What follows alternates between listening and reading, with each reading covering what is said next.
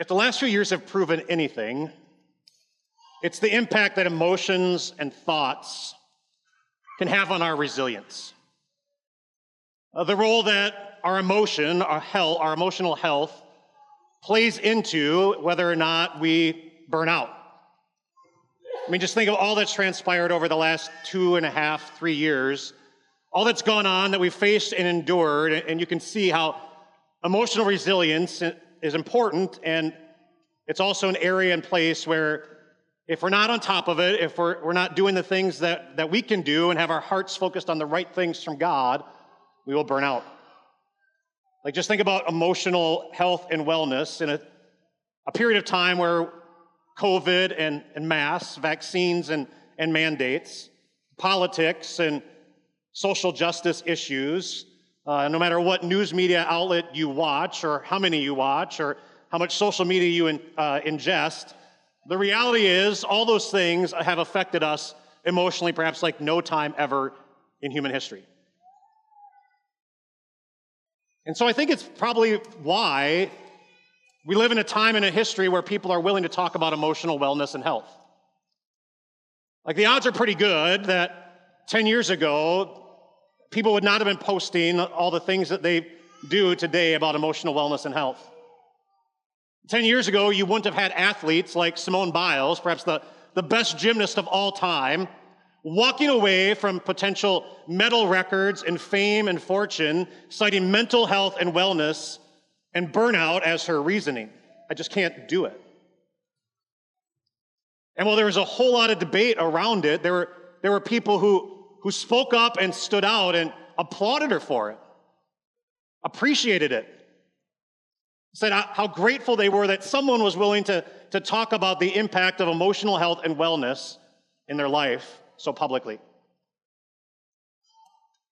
And I know we talked about physical last year, and it's biblical, and we talked about spiritual last week and how important that is, but emotional resilience, emotional health, uh, tackling a tough topic like emotions is one that churches probably have not been so eager to touch for a long time.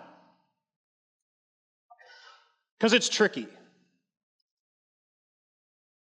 And that's why I need to give a disclaimer before we get into today's lesson. Like, there are some of you here dealing with real emotional issues. You've had real things happen to you that are, are big and difficult and challenging. And, I don't want to give the impression and take it lightly what you're going through. Like clinical depression, that emotional wellness, that, that mental health issue is, is real and big. And I don't want to give you the impression today that there's a magic wand that I can wave over that and, and help you deal with that. It is hard. And, and there's help. Today, mainly, I'm going to talk to all of us in the general area of emotional wellness. And I think this is where most people are, but if you're in the camp of you've had something hard happen to you and it's difficult and challenging, if you're dealing with some mental health issues that are real and, and, and are, are, part of the biological struggles that, that you might have or issues in your brain, like see the appropriate people, work with them, work with your pastors. There's help and there's hope, but all of us can find truths in today that can help us be emotionally resilient no matter what situation we're in. If it's on that extreme of, of really hard and there seems to be no hope, as opposed to everyday life situations, the struggles and challenges, uncertainties that come up, today's goal is to give you tools to help you be resilient in whatever time, whatever period, whatever issue you face in a godly way. And to help you do that, I want you to remember first the path to burnout. Like you might remember these words. The first one was compromise, the last one is crash, and right in the middle is compensate. And I think that probably more than any of the others is where the emotional resilience leg of the stool comes into play. Like we compromise maybe physically, we compromise maybe spiritually, and then we get into the, the struggle that is real, and the compensation and, uh, happens when we're facing an issue, facing a struggle, facing a challenge, going through something, when we're hurting, when life is hard, compensating is a huge, huge thing to make sure we do in a godly way and not in a worldly way. Like in the medical world, if you want to put a different word in there for today's topic, you might call it coping. Like you ever heard people who cope with things? There, there's good ways to cope, and there's bad ways to cope. Coping is compensating. And that's really what I want you to unpack today as we talk about emotional resilience and wellness from the specific area of dealing with life when it hurts. So if you're taking notes today, we're going to wrestle with these, this question and try and get godly answers to it. When you are hurting, in the area of compensating or coping, I want you to think about this. I want you to write it down either personally or mentally in, in your mind. Answer these two questions when you are hurting. Where do you go? Like, be honest, be real. Where do you go? Like, there are some good, godly places to go. Like, if you're hurting financially, if you have some struggles with, with money or resources, whether to from your own doing or as a result of, uh, of someone else's doing, you, there are financial advisors, people with wisdom and insight. You can go to them, they're experts. Like, if you're wrestling with emotional wellness and health, anxiety, maybe a disorder of some kind or another, whether it's you know, mental or physical. Like there are great people and resources you can go to here in the valley to give you godly encouragement. Your life group, why we want you to sign up for one, could be one of those great places to go when you are hurting. Godly people around you to, to do life with can all be good things. Where do you go? And those things are all good, but a lot of people, sadly, go elsewhere or additionally go elsewhere. Like, where do you go?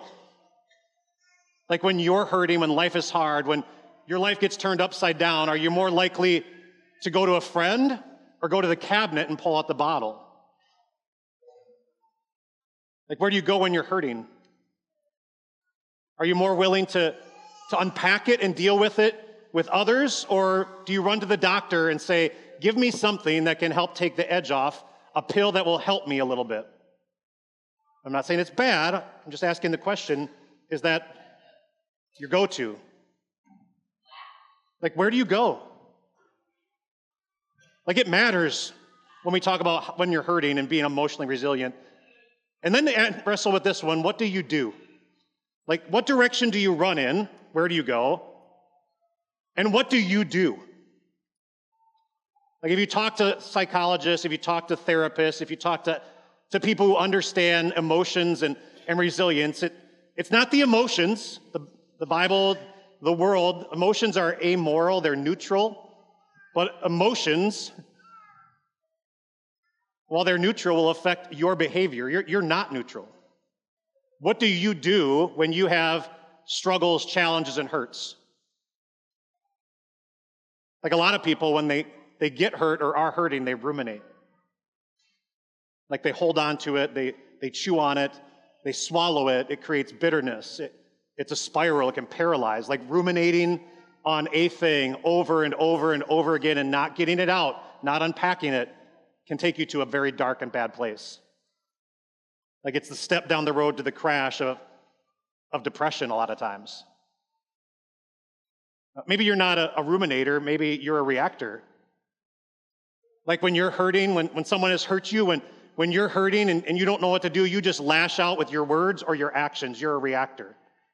Like if you've ever put your hand through a wall when, when you've been hurting, when life is hard, you're a reactor. Are you a self medicator? Are you a stuffer? What do you do when you're hurting?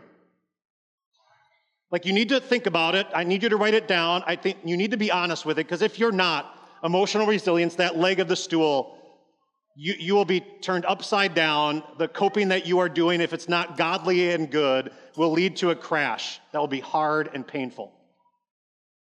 That's why emotional resilience is so vital and important. All these legs of the stool are interdependent, they, they, they, they play into each other. When you're hurting, where do you go and what do you do? Because here's what I want to do for you today I want to dig into God's word and help you see how God would have you cope in a good way a biblical way. Like, what are some of the things that you can do? What would God encourage you to do? Uh, what would the Bible tell you to do so that, that when you're hurting, when life is hard, when the unexpected happens, when circumstances are out of your control, when you're spiraling, whatever the emotion, where does God want you to go and what does God want you to do? I'm going to share two sections of scripture with you and unpack them uh, to give you some godly encouragement, some godly advice that I pray can be a blessing to you each and every day to be resilient no matter where you're at on the spectrum of hurting. Like for some of you, the hurting that you're going through right now has been going on for a long time, and this side of heaven, it will never go away. How do you cope in a godly way right now and still be emotionally resilient? For some of you, it's not here right now, but it's coming. And you might not see it coming. What will God have you do to be emotionally resilient when you start hurting? Like these things, I believe, are godly principles that can bless you in a good way. And I know this from experience because I didn't necessarily apply them all the time during periods of my life when there's been hurting. Like where I went and who I went to, like even sometimes my Christian friends weren't the best place to go. And I don't want you to go there. God doesn't want you to go there.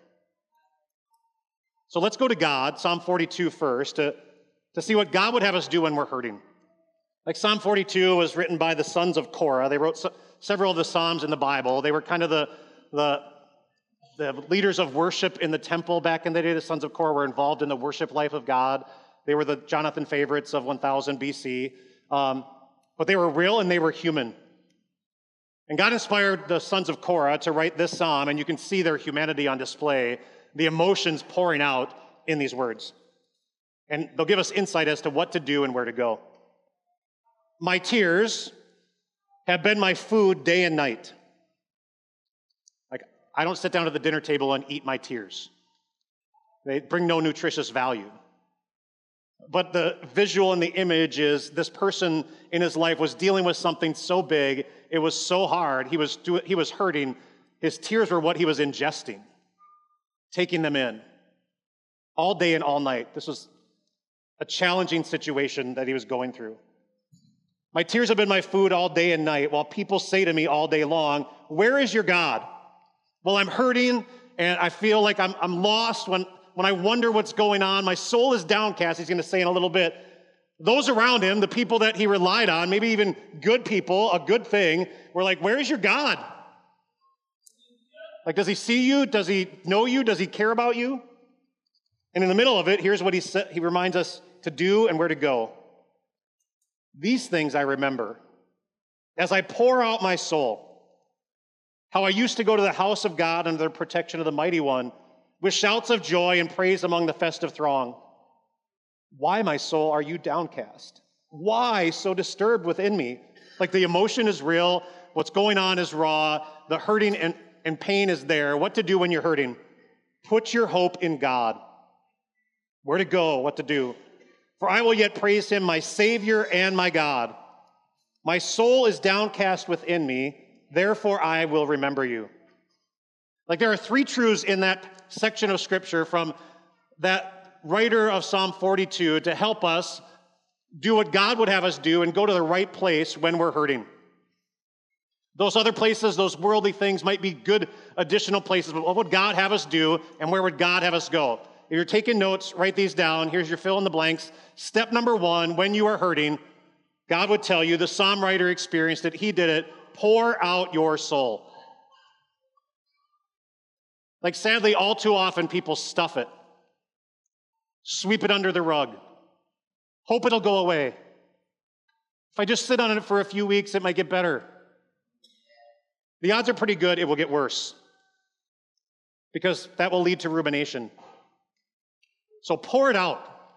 The psalm writer says, pour it out. Like, don't allow the, the hurt to, to be ingested and, and cause another emotion, bitterness. Don't allow it to be ingested and, and cause it to, to take a root in your heart that, that affects your relationships. Like, God would say, pour it out. It's biblical. Like the psalm writer is pouring out his, his frustrations. He, he, he's having a cathartic cry session, so to speak, uh, with God in his words. He's like pouring out all that's going on. It's not wrong to have questions to God. You saw it in King David before in Psalm 13, right? Why, God? Where are you, God? That's pouring out your soul. David recircled and came back. And step number two, you're going to see what he did to not allow that to remain. But pouring out your soul is a godly good thing. Ruminating and stuffing is dangerous spiritually, physically, and can lead to the crash. And you can see that in the psalm writer. He poured out his soul. God, this is what is on my heart. I'm owning it, God. I'm downcast. I, I, I might be in a bad place. I, I have a whole lot of questions. But he didn't stop there. Like pouring out your soul allows it to come out. Whether it's right or wrong, good or bad, pouring out your soul is essential. It, it, it's kind of just like taking out the garbage. Like, how many of you have a garbage service that comes by your home, whether it's the city of Appleton, the city of Neenah, the city of Menasha, the city you're in Grand Chute, whatever it is, right? Like, mine is Thursday, so we take it out on Wednesday night. We, during the course of the week, when the garbage can gets full, we, we don't just leave it in there and let the, the, the, the chicken remains and all the other things that smell sit in our house. We take it out. And they come and they pick it up on Thursday. You know what I've never done on Thursday? I never watched for the truck, saw him pick it up, and started sprinting down the street after him, begging him to let me have it back. I've never once driven down to the garbage dump and dove into the trash to get my garbage back and sit next to my bed. And like, there are bad things. There are things that we need to get out. Sometimes they're real, and sometimes they're raw, and, and things that happen to us produce emotions that, that, that we all have, but we got to deal with them and get them out. Pouring out is cathartic and a spiritual blessing. And in the process, there's something else that we need to do replace it with something good, redirect your thoughts. Like any therapist and others would do, have you do the same thing. Like redirect your thoughts, remove the bad, redirect your thoughts on something good.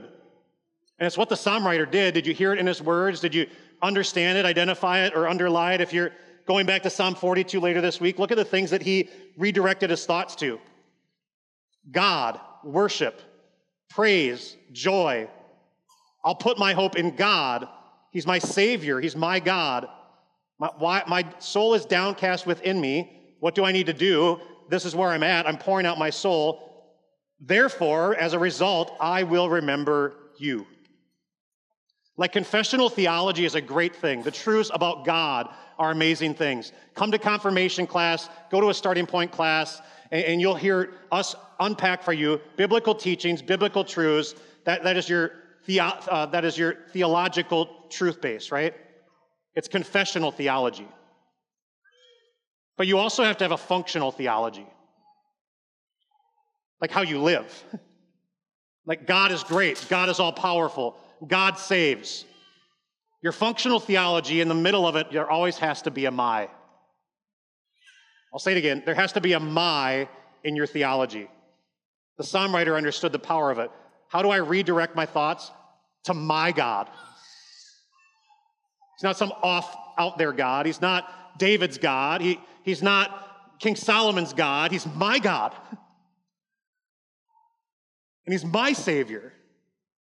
Like, if you want to be emotionally resilient, there has to be a my in your theology that knows who God is and also knows, believes in what that has done to you. It has redefined you. That's redirecting your thoughts to the God who, who rules, to the God who forgives, to the God who saves, to the God who loves. All those things are true. And when you do that, when you redirect your thoughts, then you can do what the psalm writer did at the end. You can, as we're filling in the blanks, reorder your hope. His last phrase in the psalm was this Therefore I will remember you. Put your hope in God. What is it that you need to remember to reorder your hope? I'm going to give you three things. Reordering your hope involves three things that God would have you remember. Remember first what God has done for you.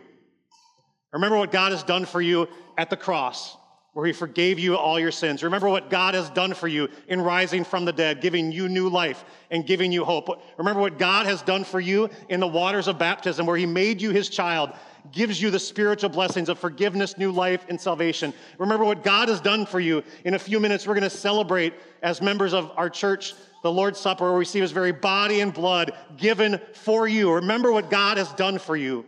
That will help you reorder your hope. Remember what he's done in the past. And also remember what he's doing right now. Like, I don't know what you're going through. I don't know how big it is or how hard it is. I, don't know how dark it is. I, I understand that you're all in different places in the here and the now.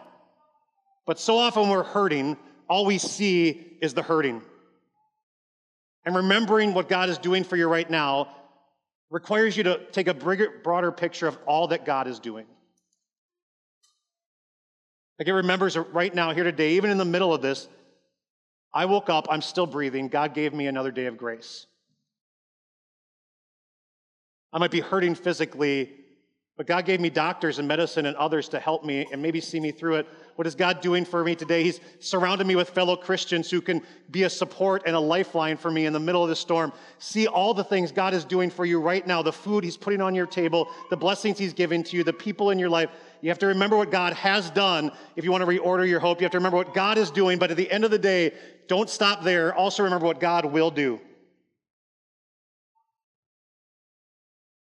Like God's ultimate goal is not to, to take away all your pain here on earth. He never promised that. His goal is to remove you from this earth where there will be no more pain. His goal is to bring you to heaven. His goal is to see you through the darkness. His goal at the end of the day is for you to be with Him for eternity. Like, remember what He has done, what He is doing when you're hurting, and what He will do when there will be no more hurting and pain or sorrow or tears. Like, if you want to be emotionally resilient, reorder your hope in what God has done, is doing, and will do. In fact, I would argue if you want to sum that up in, in a way that's easy and memorable for emotional resilience and health, these are tools that, that I talk about to avoid the crash, to avoid the compensating, to not cope in a bad way, to be emotionally resilient, identify the emotion, what it is, like dig down, do some hard work, like be real. Are you angry over what someone did to you? Are you lonely because someone deserted you? Are you bitter because someone betrayed you? Like, like, what's the hurt? What's the emotion? Get real, open it up, pour it out. Don't sugarcoat it anymore. Don't be downcast within and, and stew on it. Rather, pour it out to God. Identify the emotion. And once you identify it, I want you to do this I want you to validate it. Like, so many people think the emotion is bad. Like they shouldn't have the emotions. It's your emotion. And you know who else had emotions? Jesus. Like he went through the emotion of being deserted by his best friends. He had the emotion of being crucified by his own people. He had the emotion of anticipatory anxiety in the garden. And you know what? Every time he did, he redirected his thoughts and he reordered his hope on God. But he validated it, he owned it, he shared it. it it's not wrong to have it. But what can be wrong is how you deal with it. And so we need to align it. Like, what does godly behavior look like? How can I align my thoughts? How, how do I identify them, validate them, but always align them? It might be real. The hurt might never go away, but God will never waste a moment of darkness. He didn't waste it for Joseph, who spent 20 years in prison waiting to get elevated to his position. He didn't waste it for Paul when he didn't take away his thorn in his flesh. Paul could celebrate the amazing grace of God and the victory that was his. He, God never wastes darkness. He can always use it to be a blessing for us. He might bring us through it. The circumstances might change, but I need to align it with the truth of who God is and what God has done, and to align it properly so that I behave in a godly way. And I think perhaps the best place that helps with that is this last passage. Like maybe the challenge that I want to put in front of all of you is this week, would you do two things? Would you read Philippians chapter 4, verses 4 through 9 at the beginning of every day? Like it'll help you understand what to do and where to go if you want to be emotionally resilient. And then I'm going to give you a prayer that maybe you can pray that will, will help you in the process too. If you would do that for a week straight, I wonder what it would look like and how that might help you. So I think the Apostle Paul understood that it helped him. The Apostle Paul said these words in Philippians chapter 4 Rejoice in the Lord always. I will say it again rejoice. Let your gentleness be evident to all. The Lord is near.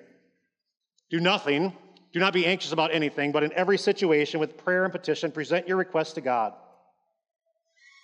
And the peace of God, which transcends all understanding, will guard your hearts and minds in Christ Jesus. Finally, brothers, Whatever is true, noble, right, pure, lovely, admirable, excellent, or praiseworthy, think about such things. See, the Apostle Paul, what he's saying here and what he knew is to be aware of what we're thinking, taking those emotions captive, and, and reminding ourselves of where to go and how to reorder our hope and redirect our thoughts. See, the Apostle Paul understood there, there's a, a role that we play in it. Did you catch what he said? In everything, with prayer and petition, re- present your request to God. Now, some of you have never sang a, a hymn out of a hymnal because we sing a lot of praise songs at a 9 o'clock and 10.30 at our downtown campus, but for many of you, you probably know or have heard of the famous Lutheran and Christian hymn, What a Friend We Have in Jesus. Like you probably could finish the lines. Like the hymn writer understood it, maybe took it from these verses. Like I want you to think about that before I give you the big takeaway. Like what a friend we have in Jesus, all our sins and griefs to bear. What a privilege to everything to God in. Oh, what need we often Oh, what needless pain we, all because we do not everything to God in. See? You've sung it, you've memorized it. Live it. Like, be faithful. In everything, present your request to God. Doesn't mean He say yes, but He wants you to do it. Pour out your soul. Like, plead with Him three or four times, like the Apostle Paul. That's okay. Ask Him questions. Where are you? What's going on? I'm hurting. I need help. That's great. Go to Him with prayer and petition. Redirect your thoughts with thankfulness to God, who He is, what He's done, what He will do. Think of the things of God, what's true about God. He will take me home to heaven. What's pure about God. He's made me holy. What's excellent about God? He is good and He is present. God will never waste a moment of your darkness. God cares about your circumstances, but hear me right, God is far more concerned about your character. Because character produces hope. And hope does not disappoint us. Emotionally, God wants to build up our character so that we never lose hope about what He will do one day. So I want you to take this away. Be faithful. Like, do the things God calls you to do. Take your words to Him in prayer. Pour out your heart. Redirect your thoughts. Uh, redirect uh, and reorder your hope. All those things you do uh, God calls you to do. He gives us insight of where to go and what to do. But at the end of the day, we can do all those things, but we, we have to have this at the foundation. Be faithful, but most importantly, be full of faith in God, because this is what's true about God. God is faithful. Like he, when he promises, I will never leave you or forsake you, you can be emotionally resilient by reordering your hope in that promise. Reorder your hope in the God who says, While in this life you will have troubles, remember, I have overcome the world. I will take you home to heaven. I will work all things out for your good eternally, period. That it might be hard and you might be hurting. It might never change here, but don't lose hope. I am faithful, God says. Which is why I want to give you a prayer that I use, that I love, that, that maybe you can start your day with. Cut it out, take the bulletin home, find it online. It's a resiliency prayer that someone taught me that, that emotionally helps me set the tone for a day. Lord, I know that today events will happen, some good and some bad, some that are in my control, but most that aren't. I know that these events will trigger thoughts why me? This shouldn't happen to me, poor me. And those thoughts will produce feelings that will impact my behavior. So when these events happen, help me remember that you have promised to never leave me or forsake me. That's alignment. And that you will work it out for my eternal good. That's alignment. So that I can have feelings of hope and peace and confidence and joy with the goal that my behavior brings you glory in all I say and do. Pour out your soul, redirect your thoughts, reorder your hope, be faithful and full of faith. Because God is faithful and He will deliver on those promises. And knowing that can bless us emotionally each and every day in the year ahead. Let's pray. Heavenly Father, we thank you for today. And we need your help I think there are people are here who are hurting today, and, and the emotional and mental uh, reality of it is uh, they're nearing a crash. I pray, Lord, that you will use others uh, to, to bless them, be there to support them, but above all, they remember that you are faithful uh, and that with you there's help and hope.